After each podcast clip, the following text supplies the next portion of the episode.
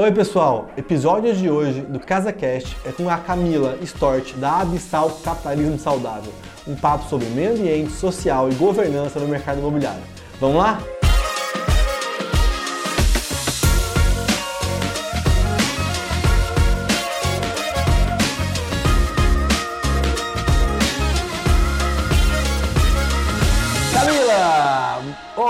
Muito bem-vindo ao CasaCast. Um imenso prazer te receber. Eu sou um fã seu, um admirador. Eu já brinquei contigo que às vezes eu tenho vontade de trocar de cadeira contigo. É, só não acontece a troca porque você não quer. É, mas enfim, obrigado por ter vindo aqui ao CasaCast, bater esse papo conosco. Prazer te receber. Obrigada, Murilo. Prazer é meu. Sempre bom falar do que a gente ama, né? E aí é bom. Você deve estar querendo pegar minha cadeira por causa disso, hein? É Mas é eu, sou, eu sou realmente apaixonada nesse tema que a gente vai falar hoje. Obrigada pela oportunidade. É sempre bom reverberar aí, bons conceitos, boas práticas, para que o mercado cada vez esteja mais atento a essas tendências que estão vindo com tudo aí, né? Perfeito. Camila, vamos falar hoje de ESG. É, um, é, uma, é uma pauta que parece. Muita gente tem dúvida se é de comer ou de passar no cabelo, muita dúvida do que, que é isso, né? Como é que isso se aplica no mercado real. Em outras companhias globais, isso é muito real, muito prático do dia a dia. Então, é, começa falando um pouquinho da Abissal, né? A, uma empresa referência hoje no país, né? nesse processo de, de, de, de, todo o ambiente do ISD. Fala um pouquinho do que, que a Abissal faz e o que, que é esse tal do ISG, que a gente está tão, tá tão dito e tão falado, especialmente né, no meu mercado, no mercado imobiliário, que é o nosso, o nosso maior ambiente aqui. Vai lá. Abissal e ISD, o que, que é? Boa. Bom, Murilo, a Absal nasce em 2006, então estamos aí um bom tempo no mercado, é, com esse propósito de fazer do Brasil um país de negócios sustentáveis. Então, naquele contexto, o ISD já existia, mas numa escala muito específica e nichada do mercado financeiro, tá? Então, nossa pauta abissal sempre foi sustentabilidade, ajudar empresas comuns de qualquer setor e porte a trazer boas práticas sociais, ambientais e governança corporativa para a sua estratégia.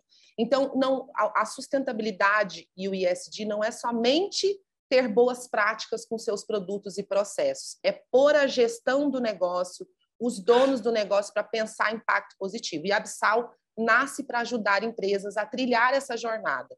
E o ESG dentro desse contexto aí de conceito, né, ele vem de dois anos para cá. Ele apareceu no mercado há dois anos, 2020, quando a BlackRock, que é a maior administradora de capital do mundo, que administra mais de 10 trilhões de dólares por ano, resolveu nortear o seu investimento em métricas ESG. Então, todos os anos, o Larry Fink ele solta uma carta para os seus CEOs dizendo quais são as tendências para mercado, para negócio que essas empresas vão precisar estar atentas. Em 2020, ele solta essa carta, que é no, em Davos, no Fórum Econômico Mundial, um dos principais aí norteadores de negócio de mercado global.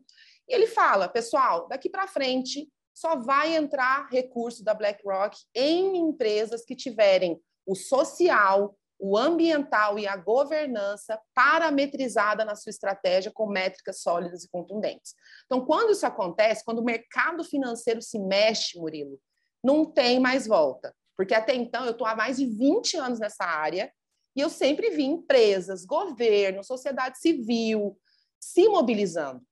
Mas quando o dono do dinheiro toma essa decisão, isso impacta as empresas no financeiro a partir disso, o, o ESG, que é Environment Social Governance, é uma tradução em inglês para meio ambiente, social e governança na estratégia dos negócios.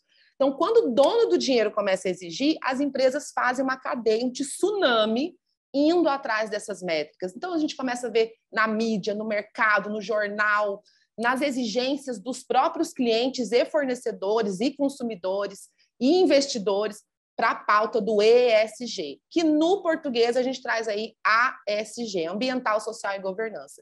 Então, a diferença entre sustentabilidade e ASG ou ESG é que a sustentabilidade não pode estar permeando somente processos e produtos, ela tem que ir para a governança, ela tem que ir para a estratégia, ela tem que nortear a tomada de decisão de negócio. Aí a gente tem o ESG metrificado aí com suas práticas de mercado em qualquer setor de qualquer porte, tá? Não é uma pauta só de grandes empresas. Boa, é bom dizer isso porque tem muita empresa ligada a isso pequena, né? Startups é, do mundo real. Camila, antes da gente falar um pouquinho do que, que é então é essa questão do meio ambiente, do social e da governança no mercado imobiliário, a gente estava conversando um pouquinho antes e eu me interessei muito para o segmento em que a própria Bissau atua.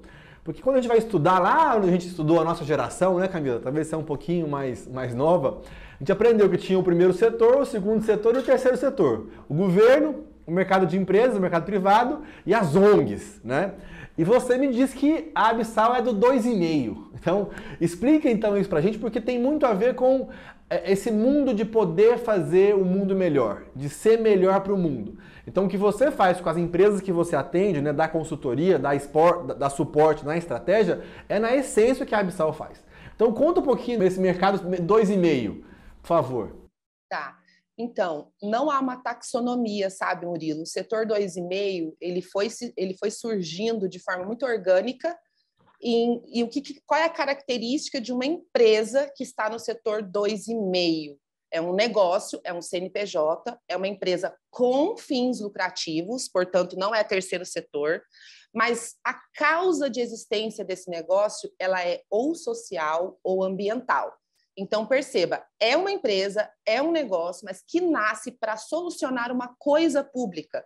Então, ele é uma mescla entre o primeiro setor, que é a coisa pública, o segundo, que é a empresa, e o terceiro, que é são as ONGs, são as instituições filantrópicas, não sem fins lucrativos, mas que não, não são empresas, né? Então, o setor 2,5 tem exatamente essa característica de serem negócios sociais ou negócios ambientais. E isso cada vez mais tomando força no conceito de nova economia, porque hoje o dinheiro, né, aí pegando o gancho da primeira questão aqui do ISD, o dinheiro do mundo, Murilo, está indo para negócios que vão causar impacto positivo, vão mitigar os negativos, e aí nessa seara os negócios de impacto ganham muita força para atrair recurso, para trazer soluções para os primeiro, segundo e terceiro setores. Então, é mais ou menos isso, é, é esse entre uma coisa e outra, mas são negócios que geram receita, necessariamente. Camila, isso enche meu coração, me enche de energia. Eu me lembro do primeiro dia da faculdade, é, enquanto a maioria dos, dos jovens né, vão perguntar onde é que é o bar, eu lembro que eu perguntei como, qual era no primeiro dia, qual, onde é o projeto social da, da faculdade? Qual o projeto social da faculdade? Então, no primeiro dia, e, e na essência, se você for pensar, as empresas do mercado privado também nascem para resolver uma, um problema da sociedade. Então, é, é muito tênue a diferença. Só que acontece que quando a gente senta na cadeira para ser empresário, empreendedor, a gente esquece desse fim de fazer, de resolver um problema para a sociedade. Então, indo agora bem direto ao ponto, você tem uma atuação em diversos segmentos, educação, indústria, varejo, incorporação, construção, mercado de intermediação. Aqui a gente atua muito né, no mercado de intermediação com a Adão Imóveis, com a Gluck, na construção com a Souza Andrade, na incorporação com a Souza Andrade com a Almanai. E, e para a gente, esses valores que a gente está falando hoje são muito fortes. Mas a, a verdade é que para o mercado como um todo, a maior parte do mercado é distante dessa realidade. Então, conta para a gente assim, ações práticas, coisas reais que você tem visto no mercado de construção ou no mercado imobiliário como um todo, que tem gerado esse impacto tão positivo que, que, que, você desempenha? Vamos, vamos começar lá da origem né, do mercado imobiliário, que é a ideia da concepção de um produto. Então, vamos pensar na incorporação, nos lançamentos, na concepção de um empreendimento. Aí, nesse lugar, a gente já tem muitas boas práticas acontecendo e muito, Murilo, porque elas entregam valor, porque elas entregam retorno tanto para o investidor quanto para o mercado. Então, não é só uma questão, a sustentabilidade ela não acontece se não tiver o viés financeiro junto.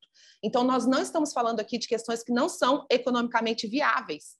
E aí, quando você incorpora um empreendimento, um produto, que leva em consideração o uso, a operação, uma redução de taxa de condomínio, de operação e manutenção do edifício, uma, do edifício, uma maior longevidade desse edifício, isso tem que acontecer ao desenhar o produto, ao conceber o projeto.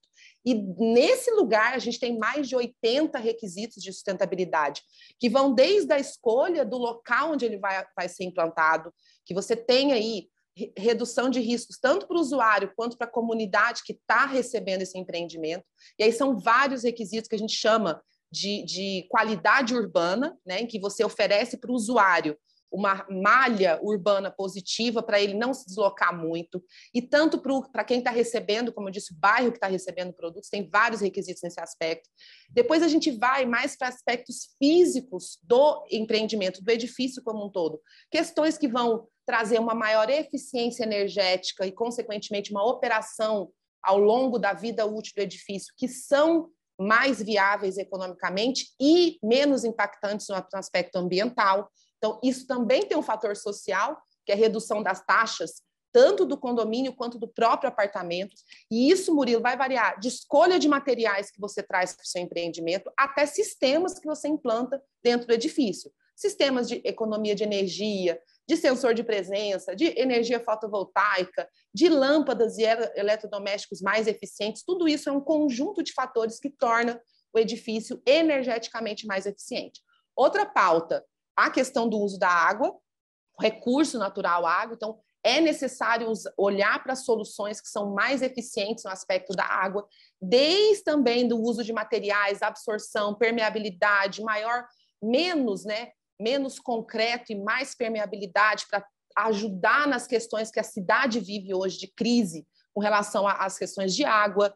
É, aí a gente passa para materiais ecologicamente preferíveis numa construção, que dão maior longevidade, que dão melhor eficiência e não encarecem o produto. Tem muito mito em torno da sustentabilidade.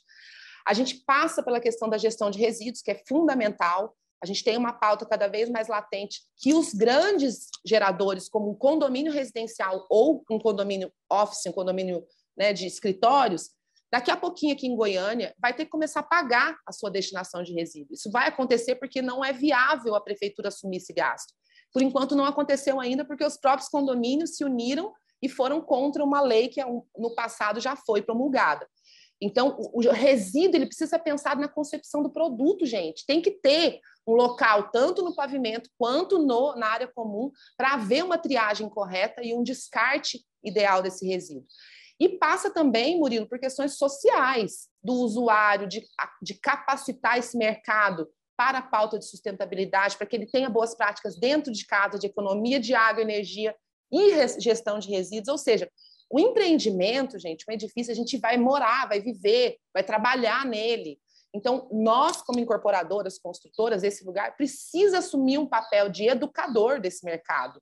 De, não é só entregar um produto que é legal no aspecto de sustentabilidade, educar. Eu acho que o principal fator social da incorporação em construção civil hoje, no Brasil, é educação, tanto dos trabalhadores do canteiro quanto do mercado, sobre o quanto a sustentabilidade vai nos tornar perene enquanto humanidade e com qualidade de vida. Né? A gente vive na cidade, a gente precisa ter esse olhar. Então, eu fiz um overview aí de práticas que estão tanto em incorporação quanto construção. Espetacular, Camila, espetacular e você é muito didática, isso é ótimo. É, ouvindo sua fala, assim, por último, da educação, ah, trazendo um exemplo bem real, assim, bem prático, na, nas nossas obras a gente tem um projeto chamado Educa SA. E aí a gente pensa que, como, como você falou, sustentabilidade, ASG é uma questão para os outros. Ou é abraçar a árvore, é meio Teletubbies. E não é. A, a gente tem, nesse Eduque SA, a gente levantou né, dos nossos colaboradores quantos uh, não eram alfabetizados. É, é um passo tão básico, mas que potencializa tanto, dá tanta autonomia, dá tanto recurso para a obra, para o edifício que vai ser feito é, e para as pessoas que fazem ali. Então tem um aspecto muito forte do social. E aí você fica pensando assim, poxa, 6% é, dos nossos colaboradores eram analfabetos. Então eles têm um programa. Olha como é que funciona no detalhe. Seis meses, das 16 às 20 horas. a gente, o que, que, que a construtora oferece? É, espaço, estrutura, uma alimentação. E em parceria com o SESI, as pessoas adultas são alfabetizadas em seis meses e transforma a vida deles para sempre. Então, e aí você vai lá na liga do resultado, do financeiro, né? É, um colaborador assim, que valor que ele vai dar para onde ele trabalha? que, que, que cuidado que ele vai ter com aquela obra que depois vai ser recebida por um cliente, que vai gerar valor para a marca. Então, é, é, isso é muito vivo aqui e esse, e esse movimento nosso, é, assim, é, é para a gente é, é, emblemático. Depois, outra turma nossa de sexto ano também, com outro nível de conhecimento, de profundidade, é, é, é só para a linha da educação, que é uma linha que a gente é apaixonado e, e é muito forte. Camila, e aí fica a dúvida assim para o empresário ou para o gestor, né? Para o gestor de uma incorporadora, de uma construtora, como é que eu começo? Por onde eu começo? Eu tenho que fazer tudo? Poxa, mas meu negócio, meu negócio, meu core business é, é construir, é desenvolver projetos e construir. Ou é apenas desenvolver projetos, eu sou incorporador. Como é que eu começo? Como é que é o beabá, os primeiros passos disso? Eu tenho que fazer? Alguém faz por mim? Orienta um pouquinho quem se interessa por esse assunto, porque ou é porque é apaixonado, ou porque está vendo que o mercado, como se disse, exige cada vez mais isso. Como é que começa?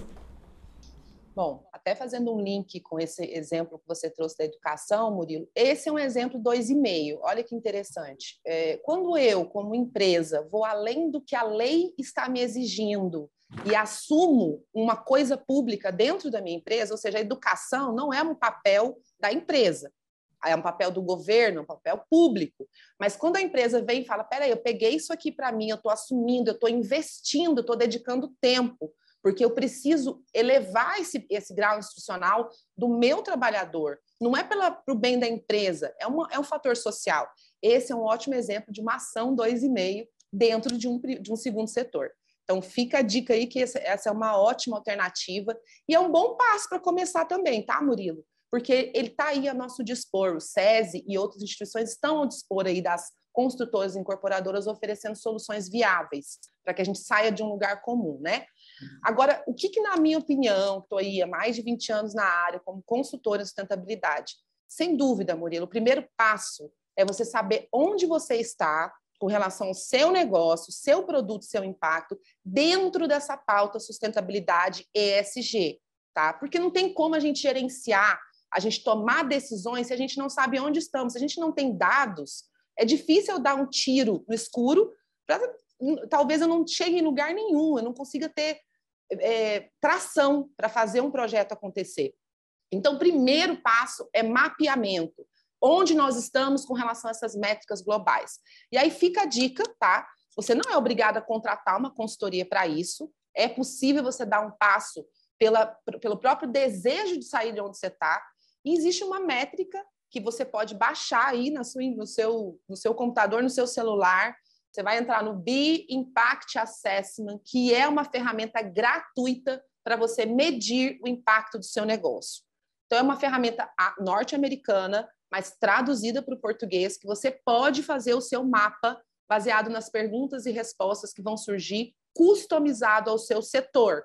Lá já é uma dica básica. Você vai saber onde você está, qual é o próximo passo. As próprias re respostas te indicam o caminho.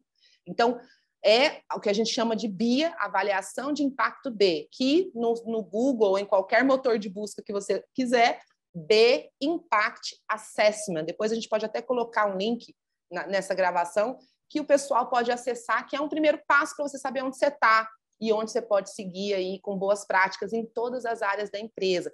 Então, uma, uma dica importante. Não pensem que a responsabilidade ambiental é do seu departamento de qualidade ou meio ambiente, e que a responsabilidade social do seu departamento de RH.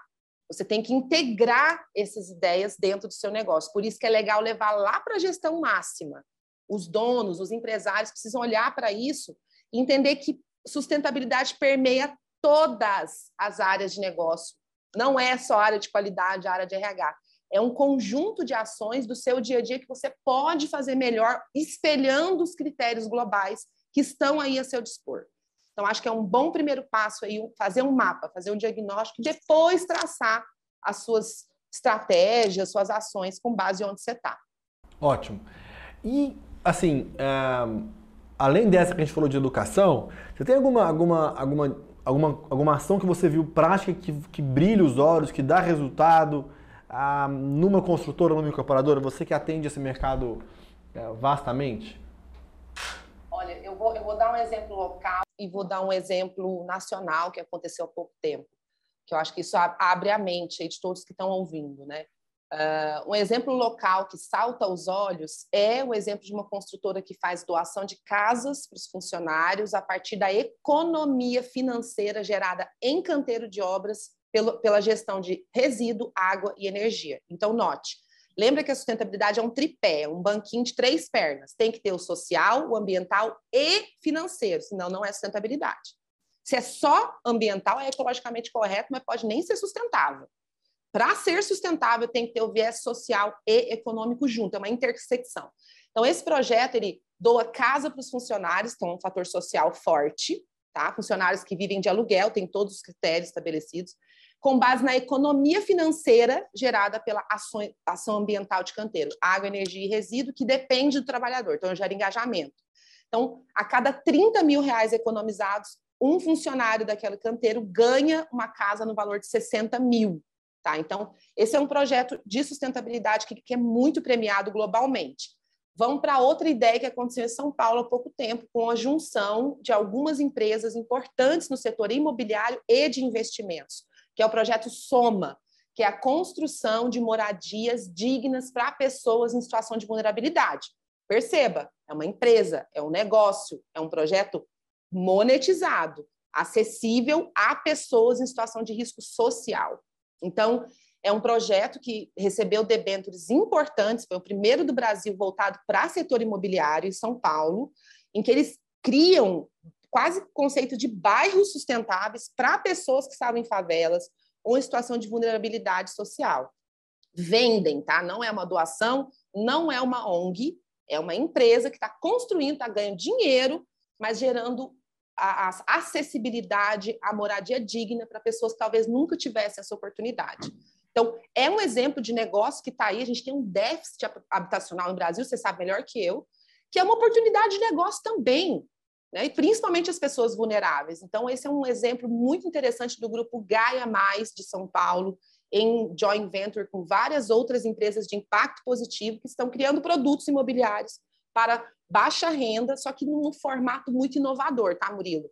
Não é aquele casa verde amarela que a gente está acostumado, não. Ele pega uma linha abaixo da pobreza e consegue vender para essa turma. Essa turma tem condições de, de ter aquisição do, do, empreendimento e é um projeto altamente lucrativo também, tá? Dentro dos limites de lucro que a gente acredita, que a gente quer ver no mundo, né? Que é um lucro equilibrado para todos. Então, dei alguns exemplos aí fora da caixa, fora do óbvio. Porque o que a gente Sim. vê muito é o quê? É placa solar, energia solar, gestão de água, mas é possível inovar também no social. Ótimo. E é bom lembrar também que o óbvio já é importante. É, o óbvio tem valor ali, tem, tem presença uh, e, e, bem cuidado tem impacto. Então, exemplo né, que a gente usa, que a gente faz ou que alguém possa fazer, tanto na obra quanto no próprio edifício pronto. Então, desde reuso de água na obra, então água da chuva, né? dependendo de onde você está, tem uma densidade pluvial grande, né? chove muito. Então, pegar aquilo ali e usar para obra, para limpar a obra, para irrigar uma eventual horta que você tem ali, enfim, para realmente fazer as massas, né, o cimento, enfim, o que você precisar no, na sua obra, é muito útil. É pequeno, mas é muito útil. O resíduo, concentrar energia no resíduo, então, um exemplo básico também de fazer parceria com quem usa muita madeira para caldeiras, para esquentar, para fazer, para queimar, enfim. A gente tem uma, algumas parcerias aqui com empresas que são certificadas também, que têm sua certificação ambiental, que a gente distribui as madeiras que a gente, que a gente é, não, não utiliza, o resíduo, e são reutilizadas ali. Então, são ações práticas que podem, até depois do reuso de água no prédio mesmo, que é uma ação teoricamente básica, mas raríssima em edifícios é, e que tem um impacto longevo para a existência eterna do edifício, de um prédio. Então é importante lembrar disso também. Camila, saindo um pouquinho desse, dessa obra ali, do projeto, a governança do G também é muito relevante. E você traz aqui muito a lógica de vir para a estratégia uh, da empresa. É, é, me fala um pouco mais disso. Fala um pouco mais de ação em empresas pequenas, que é a maioria das empresas do Brasil. Ah, são a maioria das empresas do Brasil. Como é que isso pode fazer? Como é que eu faço? Como é que eu uso governança? Qual é uma prática que eu posso usar aqui sem ter que trazer também aquele mito, uma mega consultoria? Né? Como é que eu faço isso hoje na, na minha empresa? Quais são as boas, a primeira boa prática, a segunda boa prática de governança? Tá. Esse tema ele acaba colocando é um dos principais da, da, sigla ESG é o que traz o mito de que isso é para grandes empresas. Que quando a gente fala governança, a gente fala ah, governança corporativa, board of director, conselho administrativo, regimento interno, estrutura societária. Não, gente, isso faz parte, claro. Empresas grandes, empresas listadas em bolsa, elas são obrigadas a ter uma governança transparente porque a lei já está exigindo, só onde elas estão. Agora, isso é para pequenas também. Aí a gente traz para a mesa uma coisa bem interessante que está ganhando muita força, que são os conselhos consultivos, que não têm dever de lealdade, é uma tradução aí que as métricas trazem, não tem dever fiduciário. É quase que você sentar numa mesa com um grupo de pessoas que você confia, que tem uma visão diferente da sua, e descentralizar o seu poder, a sua tomada de decisão. O que a governança espera? A governança espera, primeiro, uma conformidade do negócio. Quando a gente fala compliance, que é outra pauta também, que a gente fala ah, isso, compliance é coisa de grande empresa. Compliance é nada mais que conformidade. É eu criar padrões no meu negócio de tomada de decisão, de operação, de comercialização, que vão me dar transparência. Quando eu tenho conformidade, eu tenho mais facilidade de comunicar o meu negócio. Isso é governança. Governança é você ter estruturas de medida, você ter métricas que você consegue controlar, por isso que governança não é um negócio tão simples, que as, normalmente pequenas empresas têm uma dificuldade de processo de controle. Então, o convite da governança para o pequeno negócio ou para o médio é: vamos começar a estabelecer métricas, vamos começar a medir, vamos gerar padrões mínimos no nosso produto, no nosso processo, e daqui a pouco começar a comunicar isso, dar transparência, trazer isso à tona para os atores envolvidos no negócio. E um conselho consultivo, Murilo, ajuda muito. Porque normalmente você vai sentar na mesa com pessoas, empresários ou atores que pensam diferente do que você pensa e trazer uma visão mais ampla e te ajudar a estruturar esse caminho de governança, de estabelecer processo. Gente, hoje o Sebrae pode te ajudar a estabelecer processo no seu negócio. Não precisa ter uma consultoria cara. O Sebrae ele é acessível para um microempreendedor. Ele pode te ajudar a estabelecer processos, métricas que daqui a pouco você começa a comunicar. Então, governança é isso, é medir e reportar. Eu sempre resumo. Governança é medir e reportar. Lógico que você tem uma série de contextos dentro desse conceito, mas no final do dia, se você consegue medir, se você consegue trazer esses indicadores para a mesa e consegue comunicar minimamente para os atores envolvidos, você está trazendo governança para o seu negócio. E que melhor possível é que seja colegiado que você te, esteja numa mesa diversa, com não só o dono ou o irmão ou a irmã, que normalmente são empresas familiares. Traz uma visão diferente que vai agregar, vai somar, vai dar diversidade para a sua tomada de decisão. Então, ótimo, seria mais ou menos isso. Ótimo, ótimo, ótimo. Fica claro na nossa conversa uh, o quanto isso é importante, o quanto isso uh, faz a sua vida ter sentido, o seu negócio ter sentido, o quanto é melhor na no, assim, e aí é uma visão nossa, mas assim, a gente quer reforçar isso para o mercado inteiro, espalhar essa mensagem para o mercado inteiro, é, de que a gente pode ser a melhor para o mundo e não necessariamente a melhor do mundo. Então, é, e que dá para começar agora. Então, é, acho que nossa conversa aqui acho que tem o objetivo atingido, é goal, de mexer com quem está nos ouvindo e dizer assim, dá para ser agora, dá para ser hoje, essa pauta é importante, coloca lá na mesa, leva para reunião de segunda, fala com o seu chefe ou, ou inspira a tua equipe a fazer isso, porque quem ganha no final das contas, sem dúvida, é o nosso segmento imobiliário, mas a comunidade, o país, o planeta, ah, isso, enfim, é um prazer realmente poder falar desse tema. Camila, para fechar aqui, uma mensagem final sua, de que, de que é apaixonada, de que levanta essa bandeira, de que atua há 20 anos à frente desse, desse, desse mercado, para nossa área, para o segmento imobiliário, para quem está envolvido com ele de alguma maneira. Manda ver.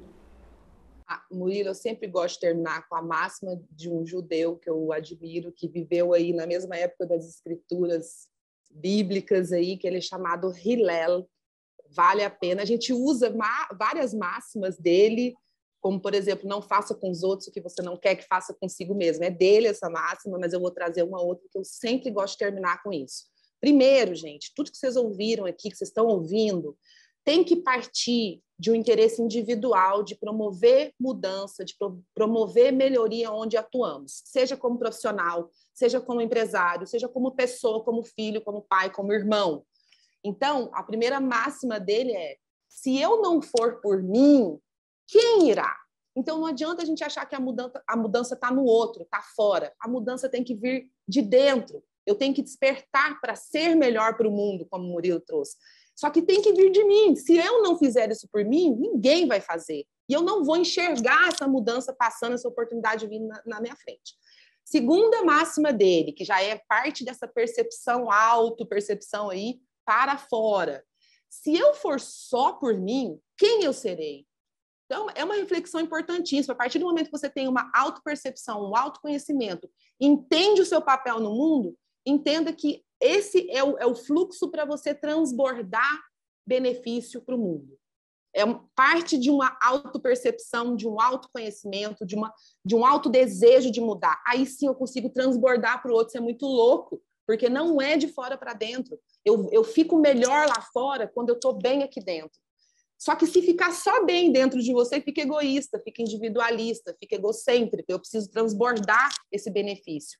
Então, essa é a segunda máxima. Se eu for só por mim, quem eu serei? Eu vou ter uma crise existencial, as coisas perdem o sentido.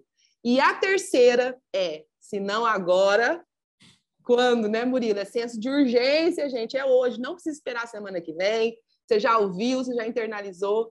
A partir de agora, só depende de você iniciar o primeiro passo, que é entender e querer gerar a mudança. Espetacular, Camila. Sua fala é emblemática no momento que nós todos vivemos no mundo, não só no Brasil, mas no mundo, de que é muita teoria, é muito significado, é muito eu acho, é, é muita opinião e pouca mão na massa. Né? As pessoas estão cheias de opinião e muito pouca execução. Então, a sua mensagem final deixa claro que isso aqui é mão na massa, é ação, é só de você. Vamos que vamos, então. Obrigado, Camila, pela participação aqui. Obrigado pela parceria há anos aqui conosco.